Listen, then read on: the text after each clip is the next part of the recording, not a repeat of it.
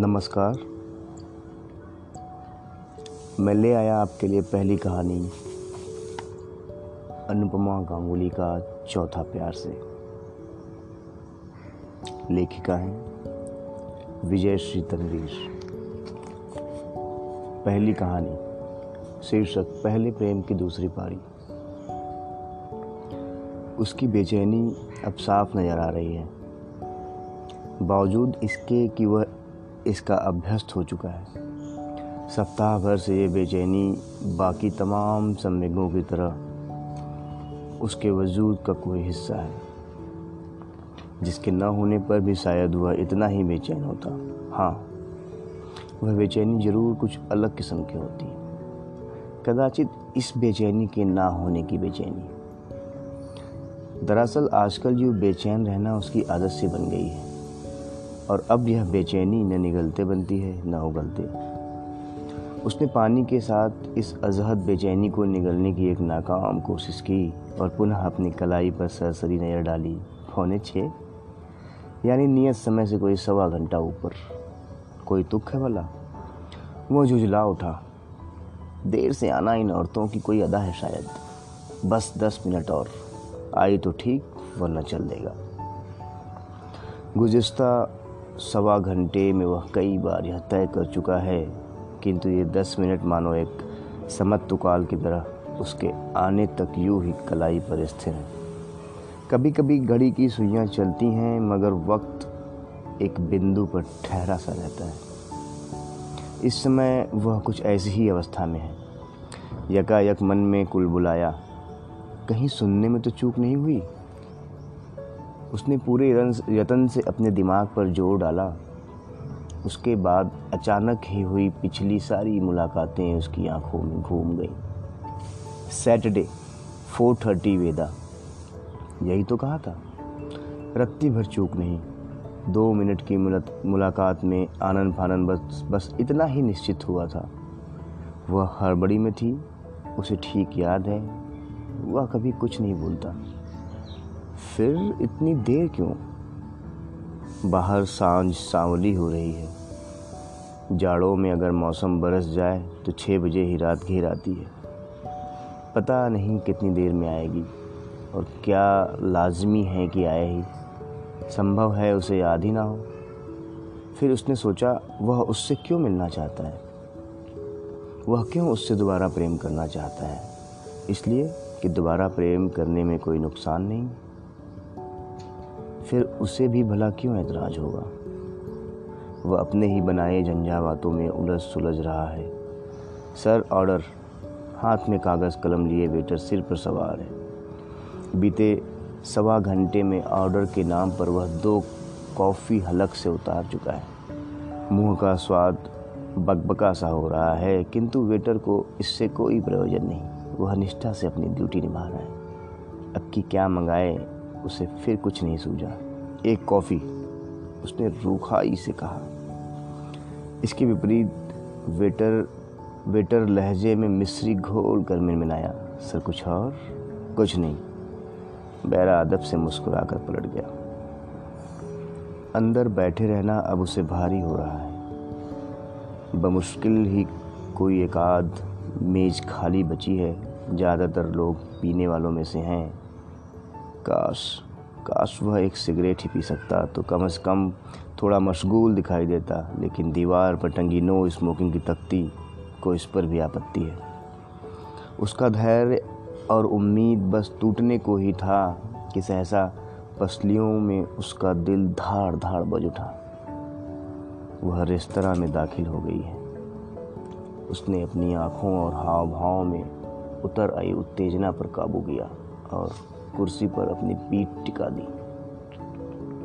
वह बिना इधर उधर देखे कोने की मेज़ों पर नज़र डाल रही है। वस्तुतः वह जानती है कि हमेशा की तरह उसने आज भी कोई कोजी कॉर्नर चुना होगा। आठ साल के लंबे अंतराल के बाद वह उसकी आदतों और रुझानों को नहीं भूली। तभी शायद आज भी वह उसके पसंदीदा नीले रंग में है।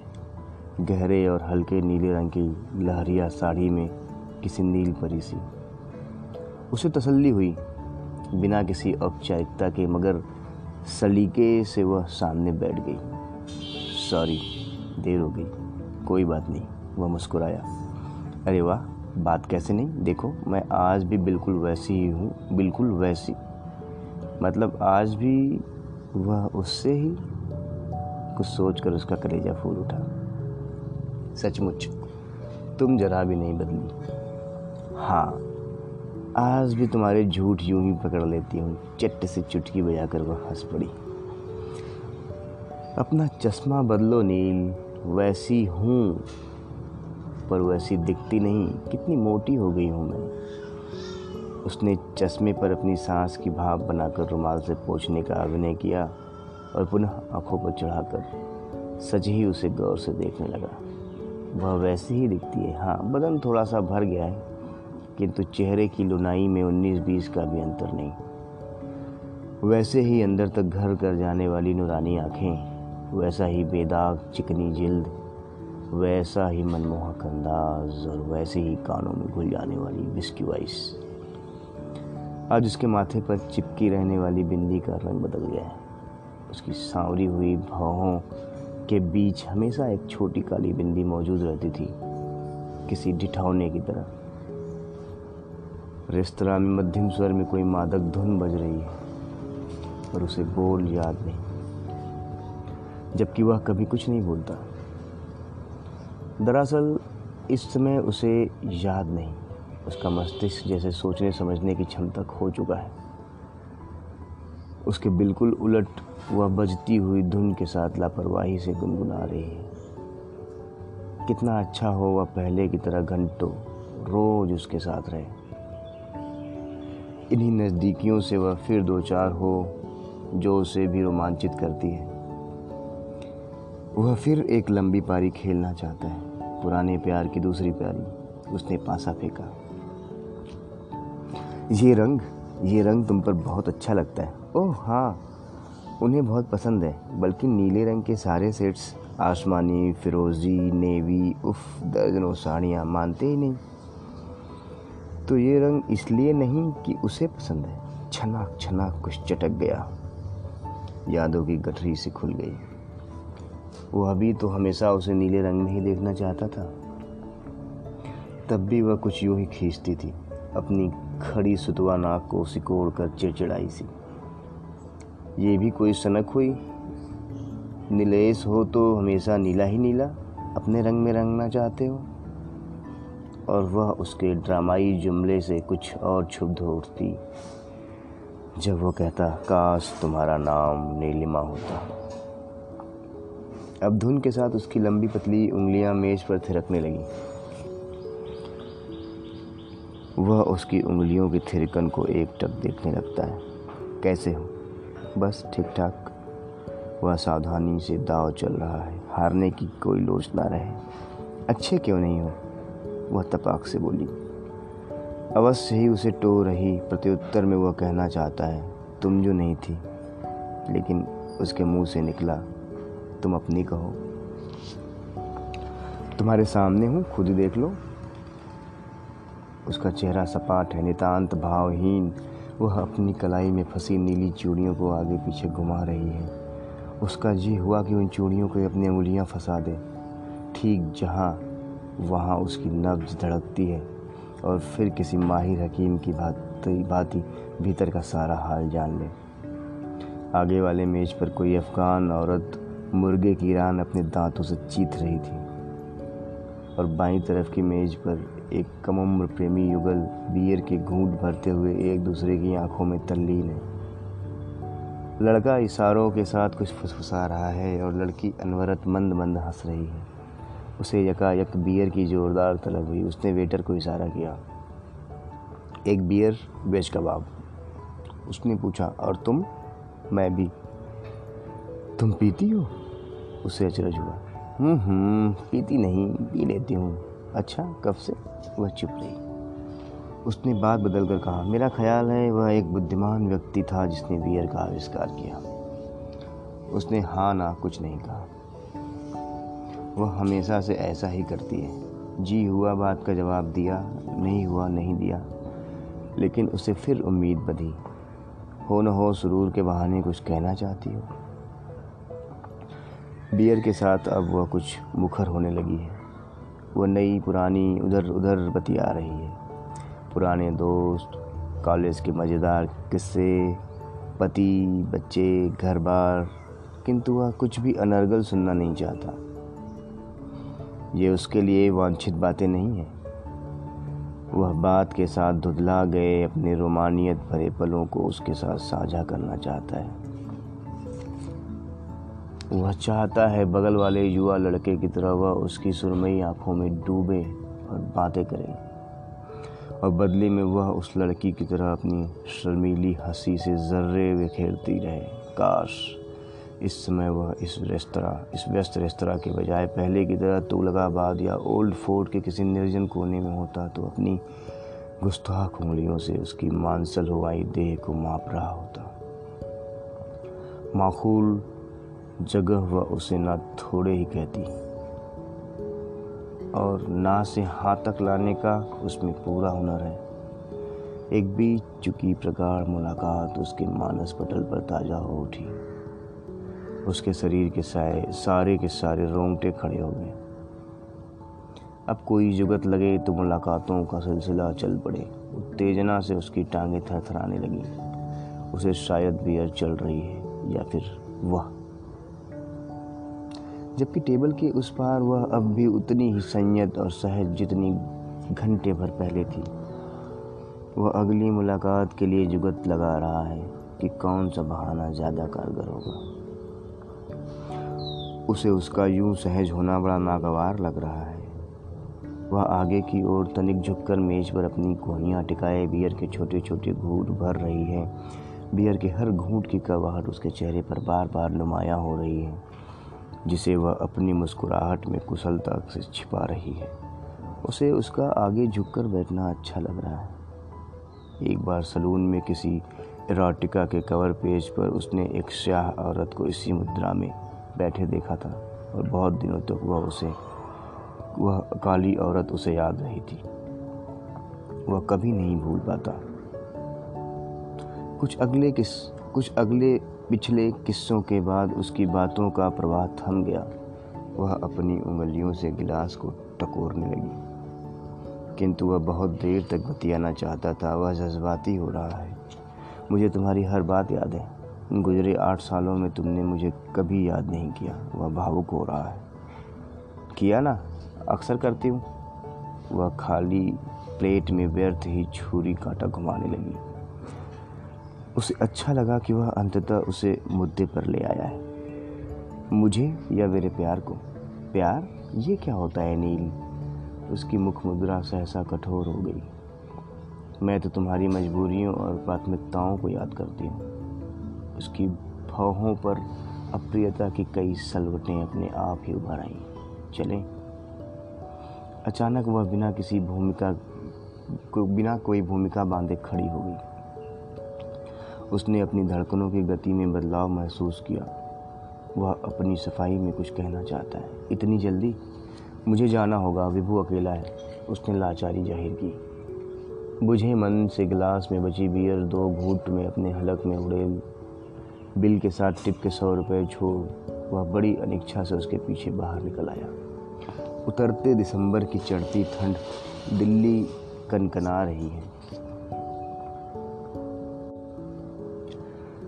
हल्की बूंदाबांदी के चलते जाड़ा अपने उरूज पर है। वह कनाट सर्किल के व्यस्त कार्यालय में मंथर गति से गुजर रहे हैं। उनके बीच का फासला बहुत कम है। इतना कि उनके डिओड्रेंट की महक और गर्म सांसों की भाप एक दूसरे को छू रही है। वह उसकी उजली गुदाज नरम हथेलियों को अपने हाथों में भरना चाहता है। उसे कतई समझ नहीं आ रहा, वह अपने हाथों का क्या करे। वह बार बार अपने दोनों हाथों को परस्पर रगड़ता है और फिर मुट्ठियाँ बनाकर बगलों में दबा लेता है।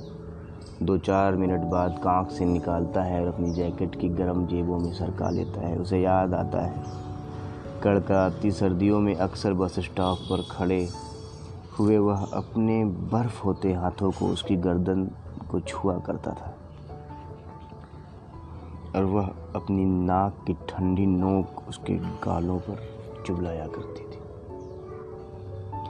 फिर वह अपनी गुलाबी हथेलियों को आपस में मल कर गरमाती थी और उसकी नाक की नोक अपनी हथेलियों से ढक लेती थी।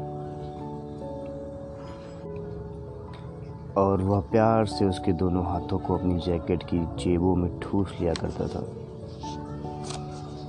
अब कुछ ही देर में वे सड़क पर उतर आएँगे, जहाँ अपने अपने रास्तों के लिए उन्हें पृथक होना होगा। इसी दौरान किसी तरह उसे अगली मुलाकात निश्चित करनी है। इस उधेड़ बुन में उसके मस्तिष्क की पेशियाँ तन गई हैं। वह अब कुछ निर्लिप्त और अनमनस सी दिखा, दिख रही है। उसकी स्थिति को भाप कर उसने खुद को संयत रखने के लिए एक पनवाड़ी की दुकान से सिगरेट लगाकर दो चार भरपूर कश खींचे। बारिश की हल्की बौछारें उसे उद्वेलित कर रही हैं। वह उससे बिल्कुल सटकर खड़ा है। अच्छा है कि यहाँ दो लोगों के खड़े होने लायक पर्याप्त जगह नहीं है। काश ये बूंदाबांदी किसी तरह तेज हो जाए। तो वह कुछ देर और इस पनवाड़ी की तिरपाल के नीचे उसके करीब खड़ा रह सके। पनवाड़ी सड़े गले पत्तों को कैंची से कतर कतर कर अलग करते हुए गले में चिल्लर ढूंढ रहा है। नहीं मिलने पर उसने गर्दन हिलाते हुए चार छः कैंडी हाथ में थमा दी है। वह बेतकल्लफ़ी से कैंडी अपने मुँह में घुमाने लगी है। अब भी उतनी ही सिगरेट पीते हो? उसकी आँखें सड़क पर लगी है। उससे थोड़ी ज़्यादा। क्यों? बीवी नाराज़ नहीं होती? उसने बड़ी समझबूझ से अपनी आखिरी चाल चली। नाराज़? नहीं तो उसे इन बातों से कोई ज़्यादा वास्ता नहीं। वह अपनी दुनिया में मसरूफ़ है। अच्छा क्या करती है? कुछ नहीं, वही बच्चे घर रसोई। ये तो तुम्हारी दुनिया है, नील। नहीं क्या? वह विद्रूपता से हँसी। वह पस्त हो गया। उसे लगा वह भी कैसा अहमक है। कब, कहाँ, क्या कहना चाहिए, कुछ नहीं जानता। उसे खुद पर रोष हो रहा है। सड़क पर आवाजाही रोज से कम है। सर्द हवा हड्डियाँ चीर रही है। वह एक महज महीन साल में थी, शॉल में थी। उसे अनायास ही कुछ सूझा, जैकेट लेती जाओ, ठंड है। मैंने काफ़ी कपड़े पहने हैं। उसने जैकेट उतारने का उपक्रम किया, अगली बार लौटा देना। किंतु व्यर्थ, मुझे ठंड नहीं लगती। तुम बहुत कुछ भूल गए हो। उसने पहली बार उसकी आँखों में सीधे झाँका। मैं सचमुच आज भी वैसी हूँ। उन आँखों में शिकायत या उलाहना सा तैर रहा है। अब शायद उसकी मुलाकात के लिए कुछ कहे, वह अधीर हो उठा, लेकिन अपने हाथ के इशारे से वह बगल से गुजरता तिपहिया रोक चुकी थी। अच्छा चलती हूँ। चलते चलते उसने बड़ी उदारता के साथ अपना दाया हाथ आगे बढ़ा दिया, जैसे भीगी हुई नरम कपास को छू लिया। वह उसके हाथ को अपनी हथेली में भर कर सोचने लगा, बस यही उसकी शाम, आज के शाम का हासिल रहा। उसके हाथ उसके हाथ में एक नामालूम सा कंपन है, जिसे वह पहचानता है। इस सर्द मौसम में भी उसकी हथेली नम है काश वह उसे अपने आलिंगन में ले पाता। उसके अंदर जज्बात का सैलाब उमड़ाया वह अभी उसकी हथेली को रगड़ना चाहता है।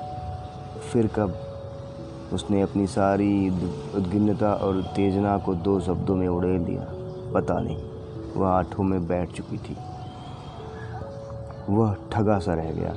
उसके पास अगली मुलाकात तय करने के लिए कोई ज़रिया नहीं। इतनी देर में वह फ़ोन नंबर तो मांग ही सकता था। उसके साथ छल हुआ है। इसी मुलाकात के लिए हफ़्ते भर से पगलाया था।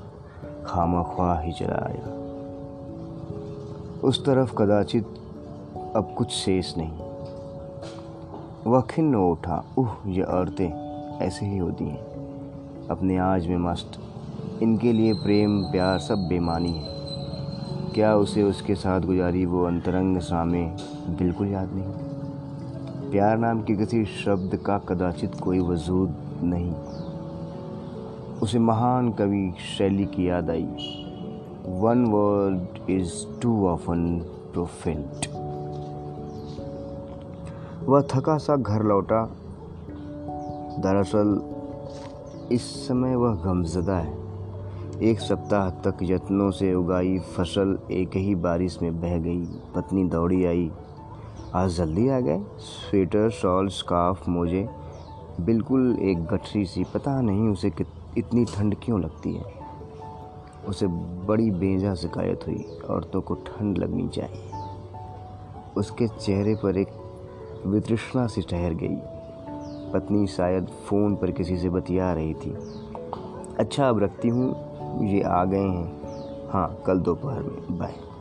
अचानक उसके मन की रेतीली ज़मीन पर कैक्टस से उग गए संभव है सीधी सी दिखने वाला, दिखने वाली उसकी पत्नी के जीवन में भी उससे पहले कोई रहा हो। वह चुपचाप सोफे पर पसर गया। पत्नी निश्चलता से उसकी जेब से पैकेट निकाल कर सिगरेट गिन रही है। बस चार? यानी आज फिर छः सिगरेट? पत्नी के माथे पर एक चिंता भरी शिकन आकर गुजर गई। सुस्त लग रहे हैं। उसने माथा छूकर अपने तो से पूछा, तबीयत तो ठीक है? हाँ उसने संक्षिप्त उत्तर दिया।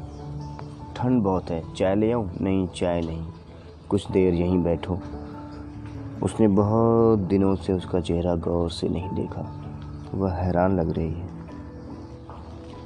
जाने क्यों, पत्नी को देखकर उसने सुकून की एक ठंडी सांस ली। शुक्र है, औरतें ऐसी होती हैं। उधर तिपहिया से उतरकर वह लगभग दौड़ती हुई घर पहुँची। पड़ोस में ठुनकते बच्चे को हाँक लगाई। कुछ देर गुनहगार सी उसे अपनी छाती से चिपटाए रही। जल्दबाजी में घर को यूँ ही अस्त व्यस्त छोड़ गई थी। उसे घर को व्यवस्थित करना है। बच्चे ने कई घंटे से कुछ खाया नहीं है। उसके स्वेटर की जेब में रख गए बिस्कुट जस के तस पड़े हुए हैं। वह जल्दी से दो मिनट वाले खाने का कटोरा उसे थमाकर अपने बालों को उलझने उलझने खोलती हुई आदतन अपने कमरे में लगे आदमकद आईने के सामने जा खड़ी हुई। वह जब खुद को अच्छी लगती है, तब वह कई बार आईना देखती है। सच ही तो है, वह नीले रंग में कितनी खूबसूरत लगती है। जैसे यह रंग बस उसी के लिए बना है। कुछ देर आत्ममुग्धता कुछ देर आत्ममुग्धता से खुद को निहारने के बाद उसने अलमारी के उपेक्षित कोने में एक नीली डायरी निकाली। उस पर अंग्रेज़ी के बड़े अक्षरों में लिखा है, नीलिमा। पीले पड़ चुके पन्नों के बीच से निकाल कर करीब एक दशक पुरानी तस्वीर को कुछ देर वह आसक्त भाव से देखती रही और पलंग पर लस्त पड़ गई। उसकी आँखें पनीली हो रही हैं। उसका मन अब तक कनॉट प्लेस के रेस्तरा के उसी कोजी कॉर्नर में सिकुड़ा सा बैठा है। उसके चेहरे पर अवसाद और संताप की एक गर्द सी चढ़ गई है। उसे अचानक ही ज़ोर की ठंड लगने लगती है। और वह कुछ देर यूँ ही आँखें मूंद कर कंबल ढापे पड़ी रहना चाहती है। बिल्कुल नकारा और चुपचाप। किंतु घड़ी नौ बजा रही है। वो बस आते ही होंगे। उसने बड़ी तत्परता से उठकर डायरी को वापस अपनी जगह पर रखा और उस इकलौती नीली साड़ी को नेफ्तलिन की गोड़ियों के साथ पॉलीथीन में सहेज दिया। गुसलखाने में वह देर तक अपना चेहरा धोती रही। अब वहाँ आँसू, संताप या अवसाद का कोई लक्षण नहीं है। हाँ उजली हथेली पर गुदगुदाता हुआ सा अब भी कुछ मौजूद है। धन्यवाद। अगले एपिसोड में हम दूसरी कहानी पढ़ेंगे, सुनेंगे। कहानी का शीर्षक है भेड़िया तब तक के लिए धन्यवाद। खुश रहिए, सेफ़ रहिए।